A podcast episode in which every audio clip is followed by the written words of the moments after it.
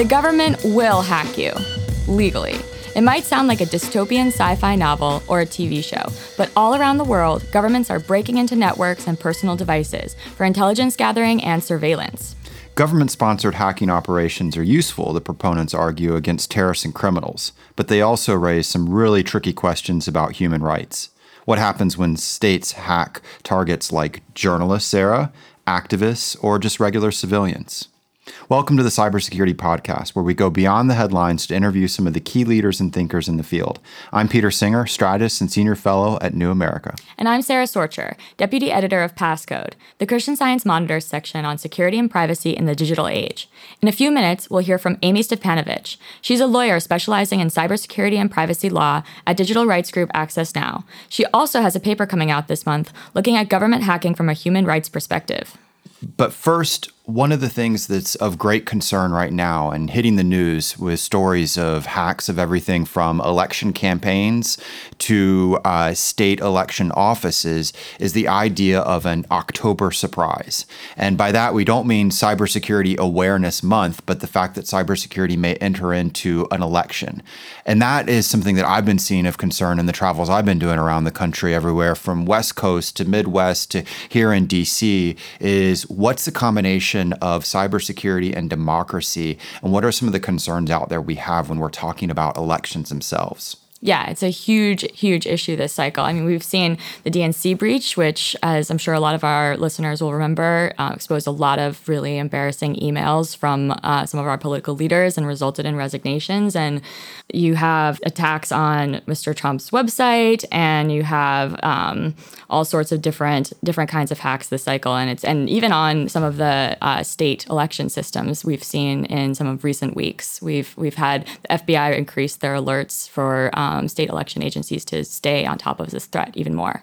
One of the things that you're getting out there that I've found interesting is um, the challenge for people in understanding the difference of the why. Why would people go after these these entities? And there's there's basically one of the answers to it is there's sort of a difference between the election campaigns themselves and the sort of information that they hold, which would be of value. So you think about an election campaign, you know, it has uh, everything from information about policy stances that that candidate might take if it wins. You've got the idea of opposition research, uh, secrets. Um, you might have secrets inside the campaign. Uh, you also, oh, by the way, they're holders of massive amounts of information on their donors, everything from their addresses to their credit cards. But that's very different than when you're talking about like the hacks we've seen, say, in Arizona, where you're going after the election system itself.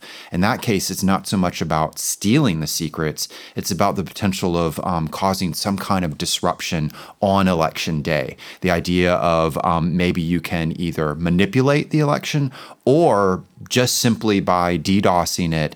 Elections, you know, everything happens on that day, so it's very hard to recover. And that's one of the things I've found fascinating is how we're combining these two very different but related target sets together.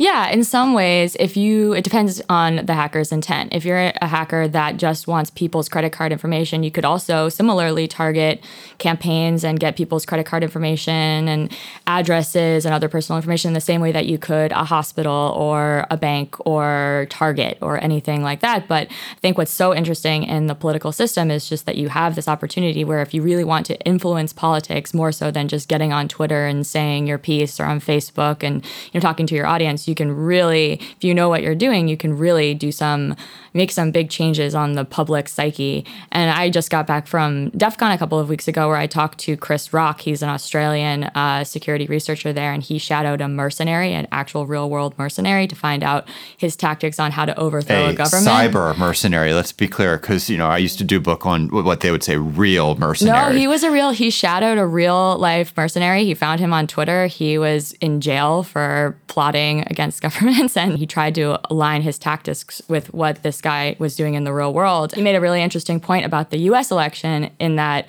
you know, if you were really trying to create chaos, you would wait until 12 days before the election and release something. It doesn't have to be real even, it can be fake and if you've already earned the credibility like these suspected hackers have by releasing real emails, you can actually convince people, you know, not to be totally conspiratorial, but you could probably convince people enough to make a difference in in their votes. And so that is really a terrifying thought. Mm-hmm. Well, it's actually it's a it's a parallel when you think about Russian um, approaches to information warfare, which is what we're talking about. We've seen yeah. similar types of moves against um, election systems or campaigns everywhere, from Russian opposition to Ukraine to the Baltics to Hungary. And one of the ideas here is that you uh, bury the secret in a sea of truths. Um, and we've actually seen examples of this when they've done data dumps, uh, and there was a slip up up where essentially two different Russian outlets did a massive data dump, and one had manipulated information in it and the other didn't. So you could do this compare and contrast. Mm-hmm. What I'm interested in is um, when you're saying, you know, there's uh, parallels in terms of, uh, you know, a campaign and say a, a department store or bank. There, there's definitely strong parallels, but there's also subtle differences. And you know, so one, for example, is the idea that campaigns, by their very nature, are temporary. So they're very um, loosely structured organizations. They're they are in startup mode from start to finish, and they they have a definite endpoint, um, and that's different than a company that sort of has the vision of we're going to be in this for the long term. Um, they also have a, a mix of staffing that makes them particularly vulnerable in cybersecurity. They have this mix of full time campaign workers, but also volunteers that you're letting in behind the veil, and so that opens new kind of vulnerabilities. I think what you know the other part of it is they have quite limited resources. Where there is a strong parallel is the idea that they are um, they look at cybersecurity spending as a tax on the organization organization, you know, every dollar that you spend on cybersecurity is not a dollar on get out the vote, which is the very reason for the campaign. Right. And so that's why I think we've seen these examples already in the past, but we're definitely going to see them continue in the future. Whether it happens in the November election or not, I think it's just become, you know, part of the system here. And just like hackers you know, it depends what they're going to do, depends on their motivations. It also depends on incentives for businesses. If you're a business and you know you're going to be around for a long time and your point is to make profit and protect your customers, you have clear incentives, especially now, to protect your own cybersecurity. But if you're a campaign, might not even be something that you've thought about until this election cycle and you see what's happening to the DNC. And there are a lot of security people who say that campaigns have probably been hacked already. And you know, you saw that in 2008. There were there was some talk about this, but it has never until this point been to the scale where it's been so publicly embarrassing and so publicly damaging for people. And it's it's hitting hard in a way that I think the OPM breach also within the government hit hard and was kind kind of a wake up call for people. And um, we just ran a really interesting piece on passcode, an opinion piece by Bob Hansman, who's the director of security technologies at ForcePoint in Austin. And he's saying that political campaigns need to have chief information security officers, just like companies do. Um, that it's not good enough to create, you know, advisory boards to try to help people mitigate, you know, help the victims of the breach on the DNC, you know, mitigate that. But um, you know, the CISOs could really help protect voter voter data, but also preserve this kind of confidence in the election system. But you know, even that is not going to solve everything. So that seems like a very basic first step that I, I wonder if that will even be able to happen pretty quickly. It's an interesting one because um, I agree on the need, you know, more broadly to our democracy writ large. You know, we're going to have to rethink how we do cybersecurity related to democracy itself. The challenge of the CISO idea for every campaign is at what level and where do you find these people? I mean, it's hard enough for businesses to find good CISOs. Um, now you're talking about does every presidential campaign, does every Senate campaign, governor campaign, city council campaign? Um, the other part of this is as we well know from the private business side, it's not going to be enough. I think there's a, a going to have to be a public sector side of this. You know, for example, do we need to treat elections, both the campaigns and the system itself, akin to critical infrastructure? If not, why not? It seems critical to our democracy. Um, do we need a CERT elections where you're creating a format for campaigns to actually share information, not on their policies, but on their cybersecurity policies? Because guess what? As you were hitting at, um, many of them are being targeted by the same actors. That's what mm-hmm. we saw in 2008. That's what we saw in 2012. They were going after both Obama and McCain campaign, and then later Yeah. Obama and Romney campaign. You know, the other part of this is um, do we need to think about this as uh, some kind of public financing side? A lot like we saw with um, matching back in the day related to campaign ads. But I think at the bottom line, you know, the, the real key is the same story that you have in cybersecurity overall. We need greater awareness, and that's got to apply to voters as well. Because if we're talking about these attempts, not just to steal information, but to manipulate information, that depends on voters being taken in by it. people's perceptions of reality and what they believe is you know it's changed so i think it's become so much more polarized in recent years and then if you start adding in this layer of data manipulation and active information warfare i think it that could be just total grounds for chaos. And I think it's just so interesting to think about this. I mean, do we need an elections CISO? Do we need information sharing between campaigns, you know, that would ordinarily never want to share information to protect them from these kinds of actors? I mean, that's a lot of pressure to basically protect the democratic process in this day and age. And it's going to be really interesting to track the next couple of weeks before the election. And we'll certainly be watching. It also lays out the question of what's going to happen, not just in the coming weeks, but this is going to be with us for the long term. And that's why it's so fascinating, so important. So maybe we're going to have to revisit this at future episodes of the podcast. Sounds like it. Well, thanks. Uh, now we'll hear from Amie Stepanovich, Policy Manager for Digital Rights at Access Now. And so we've just talked about hacking democracy, but now we'll talk about the ways that the government can hack you and whether some kind of hacks are better or worse from a human rights standpoint, and her recommendations for how governments around the world can do better on this front. So, thanks for joining us. Before we start in about the project, why don't you tell us a little bit about yourself and how you came into this work? Sure. So I came to Access Now from an organization called EPIC doing privacy work. Um, and have been with this organization for two and a half years and get really excited because we come at issues of technology from a human rights framework, which is really unique. And not only from a human rights framework, but really from a global human rights framework. So we don't really look at necessarily um, the legal framework in the United States or in the European Union or in Latin America, but we try to look at kind of these international frameworks and apply them to new and emerging technolo- technology issues and see how they match up. Okay, so you have a new report out entitled A Human Rights Approach to Government Hacking. So let's break this down. First, for our listeners, why don't you outline uh, what you mean by government hacking? Can you point to a couple like high profile incidents or cases that, that drive this, but really the practice overall? Sure, and it's actually what we found out is it's really hard to define hacking. Um, especially government hacking, when you're looking at um, all sorts of different activities that could be involved, and so we came at it from a angle of: is there any way to categorize the activities that governments involve themselves in in order to bypass security protections? Um, and basically looking at that huge universe further broke it down into three really broad categories based on motivation um, and i actually had to learn a lot more about technology than i do in my typical policy job um, and had to kind of come into it from there's not a specific route from point a to point b when you're involved in hacking. It really kind of winds its way through.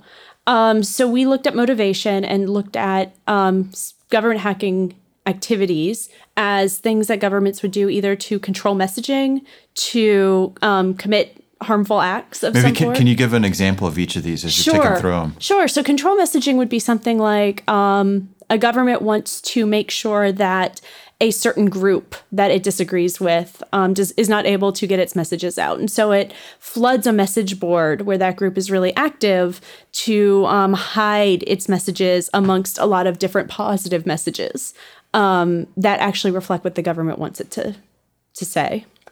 Um, in conduct harm, um, we're looking at like actual physical world harm. So it could be either um, hacking into a computer and causing it to overheat and ruining the computer itself.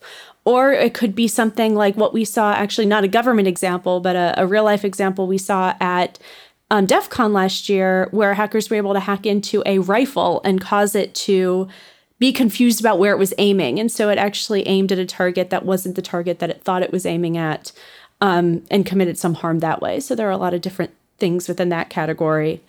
Um, and then the third category was general, like intelligence or surveillance. So getting to communications or location or um, getting some sort of information about a person. So, what countries are that you know about are carrying out different kind these different kinds of government hacking? I mean, what's the role of the U.S. or U.S. allies like the U.K.? But then there also sounds like there might be some other things going on with the control messaging applications of hacking in other countries. Sure. So we know the most about the U.S. Mm-hmm. Um, we know that the NSA and and really the FBI have been hacking for couple decades. Um, we have some vague information about what those activities involve, and we're starting to get more information. Reports are starting to come out. You're seeing court documents um, about what actually is going on there. And so you have it in that foreign intelligence world where the NSA has an entire unit um, set aside to hack into devices. And mm-hmm. then at mm-hmm. the FBI, um, things like the Playpen case, which is happening right now. This is a case where the FBI um, put a piece of malware on a website and was able to track it as people visited that website. It was downloaded onto their individual computers. Um, so these are the type of activities in the US. Um, in the UK, it we also know that they're um, engaged in hacking operations. This was actually only really officially confirmed recently. Um, in 2015, they published a code of practice on what they call equipment interference, which is a euphemism for government hacking. Um, and they are trying to write this into their new law that they're passing at the moment that they're debating called the Investigatory Powers Bill and just specifically give themselves authorization to hack. Um, other countries around the world are also engaging in it. Um, one very common practice is actually instead of hacking, um, the government conducting the hacking operations themselves, um, to contract out with third party companies mm-hmm. Um, who will get engage in those activities on behalf of the government. And so we saw this with things like Hacking Team um, and the contracts that they have with governments, especially governments like Italy and Turkey and other governments around the world, and how they were actually conducting hacking operations through this third party. So this is not isolated to any specific country. It's actually fairly broad activity, but not really spoken of much. Yeah. And you mentioned earlier that different countries had different motivations for government hacking. Just wondering, do you see in your research any kind of government hacks that are more acceptable than others or some that are just you know totally shouldn't happen ever? Sure. So we actually what we came up with is in those three categories in uh, message control doing harm and surveillance that those first two really are just inherently inconsistent with human rights um, there are significant issues involved with things like due process, freedom of expression that can't be overcome when that is the motivation for government hacking. Um, and so we actually recommend that those type of activities be banned outright, at least in a peacetime context. Um, you know, this report is not necessarily looking at times of war or government v. government activity, but when governments are engaging with individuals, we think that that should be outright banned. Now, when you say outright banned, banned at the national legal level, banned at the international law level? Because those are related mm-hmm. but very different things that you might be calling for there. Sure. So we think it's inconsistent with international law. Um, and so we think that an international instrument, for example, that said that this activity is not consistent would be appropriate. Um, a lot of governments don't necessarily comply with those instruments. Um, no. And I know it's shocking. Um, and so it's actually better to have those national laws um, that prohibit this type of activity. Um, but it either one, I think, would be a huge step forward. Mm-hmm. and then the third type of activity, in really digging in on hacking for surveillance. Um, what we realized specifically from a human rights framework, and I think that there are a lot of harms associated with government hacking outside of human rights that still make this activity really suspect. Um, and we outright say that it should not be engaged in, but that with significant safeguards that are actually complied with, um, that you can see that those two things can exist, that human rights can consist can exist in a world um, where governments hack for that purpose. Um, now, the safeguards that we think need to be in place for that are really significant um, to the point that I'm not sure that a government would ever actually consider putting this in place. Well, so let's say a government decided that they absolutely needed to use some kind of you know hacking tools mm-hmm. or surveillance and what would be some of those ways where human rights could be protected Sure. So, one example is that we think that there would need to be what we call a competent judicial authority. And that doesn't just mean an independent judiciary um, like what we know of in the US, but an independent judiciary who actually understands the issues. Um, and this is something that we're very familiar with in the US because our judges don't often get technology. Um, they're being asked to approve tools and and equipment that they don't understand what it does, let alone what it can do. The ways that um, it can malfunction and act outside of the way it's planned to work. Um, so one of the recommendations we have is that you have to have a judge in place that is independent, but also either in is educated on this or has somebody on staff that can provide them the information they need to understand the full ramifications of what they're being asked to approve. How would you um, ensure that? Because, you know, to put it bluntly, someone may think that they're educated on it, but wouldn't be.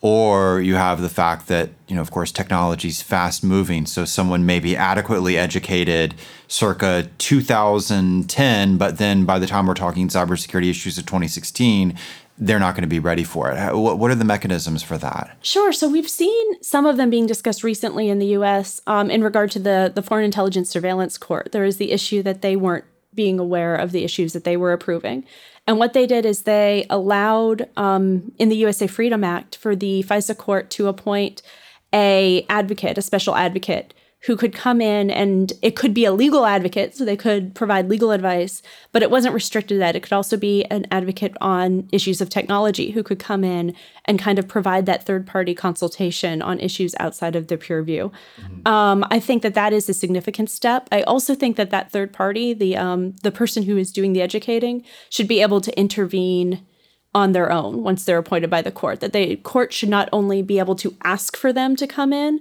but on reviewing the docket, um, they should be able to say, I think I need to provide expertise on this mm-hmm. issue. Um, and so it's not only a matter of the judge notice, noticing when they have when they don't have knowledge on a specific issue, but also when somebody else who has that expertise can say, "No, I, you're not going to understand the fullness of mm-hmm. this problem." One of the other recommendations you have in the report is that government, and this is your phrasing, government hacking m- must always provide actual notice to the target of the operation and all parties impacted thereby. Doesn't that actually kind of defeat the purpose of some of these forms of hacking, particularly on the surveillance side? If the target knows about it, then we may take away the value of the activity itself. Well, and that's one of the reasons, like we, when we say significant safeguards, um, I, am not trying to be um, euphemistic. We are putting in place really significant pieces of um, protections into this. Um, there are emergency exemptions. There are going to be cases when you can give notice. So, if you, for example, think about when they were trying to hack into the iPhone in San Bernardino, in that specific instance, the the person who owned the iPhone was dead, so it wasn't an issue of notice. Um, but if it they have a device that they're trying to hack into, they should give notice to the person um, who owns that device. But I can imagine but, someone arguing back, saying, "Look, you know, the case you you just chose was mm-hmm. after the fact. Wouldn't we want to be able to do this before the attack? And if we give notice to them, hey, we're thinking mm-hmm. about going into your iPhone, then either they they accelerate the attack or whatever. I mean, another way of phrasing this is: Are your significant um, safeguards actually another way of just making sure it doesn't happen at all? It could be seen as that. Like I said, there are exceptions to this. We think that, for example, in emergency circumstances, when they need to get in it and notice is impracticable, this is something that we see in US law often, that they should be able to bypass that. But in US law, you find that they bypass notice provisions often when they shouldn't be. Um, and kind of in perpetuity, they never give notice. So, one of the things we are pretty adamant about is that notice has to be given eventually. Um, and as soon as practicable, after the activity has occurred, preferably before the activity has occurred. Um, but it can't go on that they hack into a device and then just never inform the person that they have done that. Um, and then we also, something that you mentioned, we also say that that notice should extend beyond the specific target because these tools have huge ramifications for people mm-hmm. in communication with the target, for people who, God forbid, also have that tool downloaded on their device because it hasn't been controlled adequately enough. And that something needs to be in place to say your device has been compromised as well. I do want to bring us back to the San Bernardino case because that's something that we've talked a lot about on this podcast um, and how encryption plays into this. Because in that case, you see Apple and other companies that supported Apple saying that they would never, under any circumstances, build in a backdoor or a way for the governments to get into their products. So, how does that does that force the government to start thinking about ways to hack into devices more in the way that they did for the San Bernardino iPhone, where they had to find another solution to get into the phone? And what do you see the trend line um, as it, as encryption gets stronger? Do you see government hacking becoming more of an issue? I'm not sure I see it com- becoming more of an issue, but I do see it becoming more necessary to debate it as an issue. Mm-hmm. Um, I actually think that a lot of governments right now are hacking in a lot of instances and not talking about it.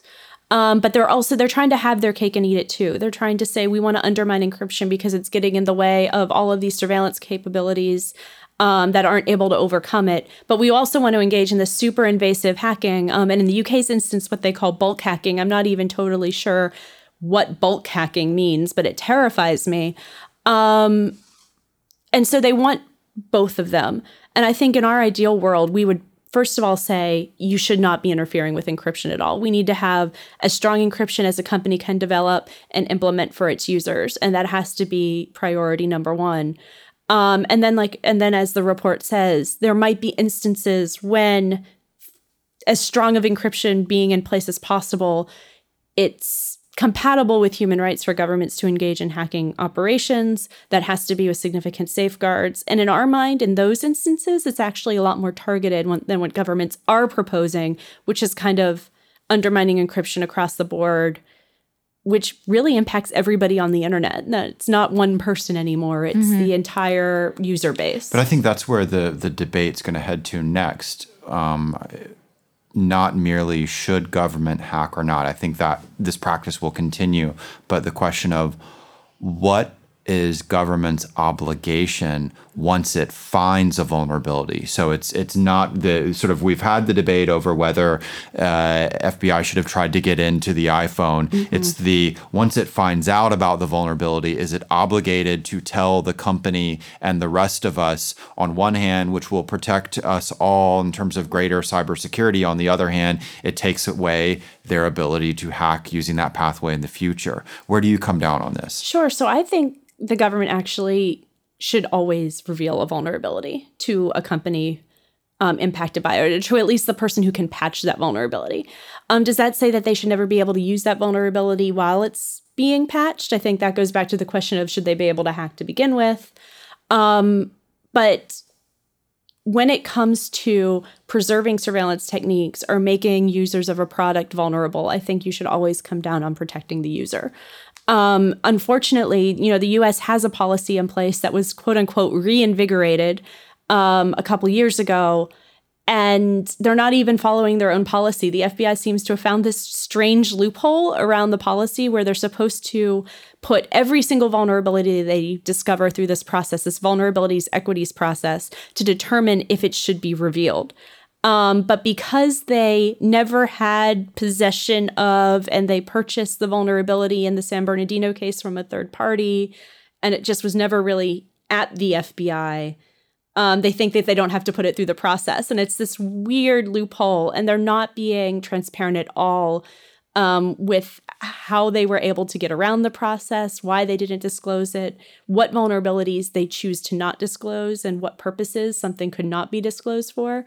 Um, this is an ongoing fight, for example, that Mozilla is having. They believe that the FBI knows of a probably fairly significant vulnerability in their software that they're not turning over. Um, and they recently filed a motion that was denied to try to get the FBI to, to turn that vulnerability over, and they wouldn't do it. So I guess just to recap for the listeners, so in the San Bernardino in the San Bernardino case as an example, you think from a human rights perspective that the targeted government hacking in that case was a better option than some sort of rewrite of the code to create access for government, but they should have been more transparent about it. Is that what I'm getting from you, or or do you think that there are um, you know going to be other issues with this process that trump that? Um, with the disclosure process that trump the government hacking.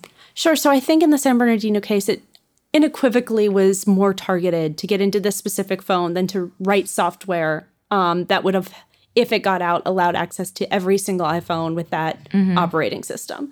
So I think that is one consideration. There are significant other considerations.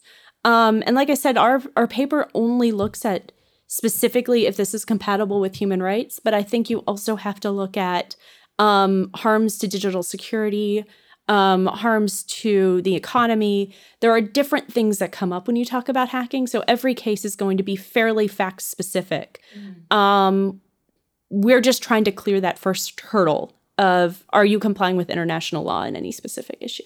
So when it comes to the overall recommendations in the report, to see this implemented, how much of it depends on new law and how much of it just depends on interpretation of existing law in new ways, that is, changing practices?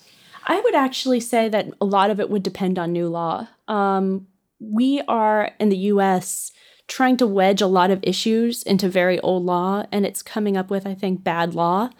Um, so, for example, the FBI often will go get a warrant for its hacking operations, um, but only a regular warrant. Whereas for we call them super warrants, what they have to go through for interception. Um, we would I would say that you have to get super super warrants to do hacking because it's even more um, it's even more invasive than um, recording phone conversations as they're happening. And so making sure that these legal um, position legal standards are in place explicitly, I think are going to require that new laws are written. Um, otherwise, you're going to see um, out of date, incompatible standards trying to be applied um, in a system where they just don't work. Well, I just wanted to ask you our famous or I wanted to ask you the question that we ask all of our guests on the podcast, and that is what is your favorite depiction of cybersecurity in fiction? Favorite as in you love it, or, or favorite as in you love to hate it because it's just so ridiculous? um, probably hackers because it's so ridiculous. I kind of love the the city navigating the big cities and the the code and the buildings that they have to go through. Um, yeah, that will always be a classic favorite of mine, I think. All right. Thanks so much for joining us. Thank you. Thanks again to Amie for a great conversation. And join us next month when we interview more of cybersecurity's biggest leaders and thinkers. Be sure to subscribe to us at New America's iTunes and SoundCloud at the Cybersecurity Podcast. And I'm on Twitter at Peter W. Singer. And you can follow me at Sara Sorcher. Sign up for Passcode at csmpasscode.com. This podcast was directed by John Williams and Amanda Gaines with production assistance from Simone McPhail. Talk to you in a month.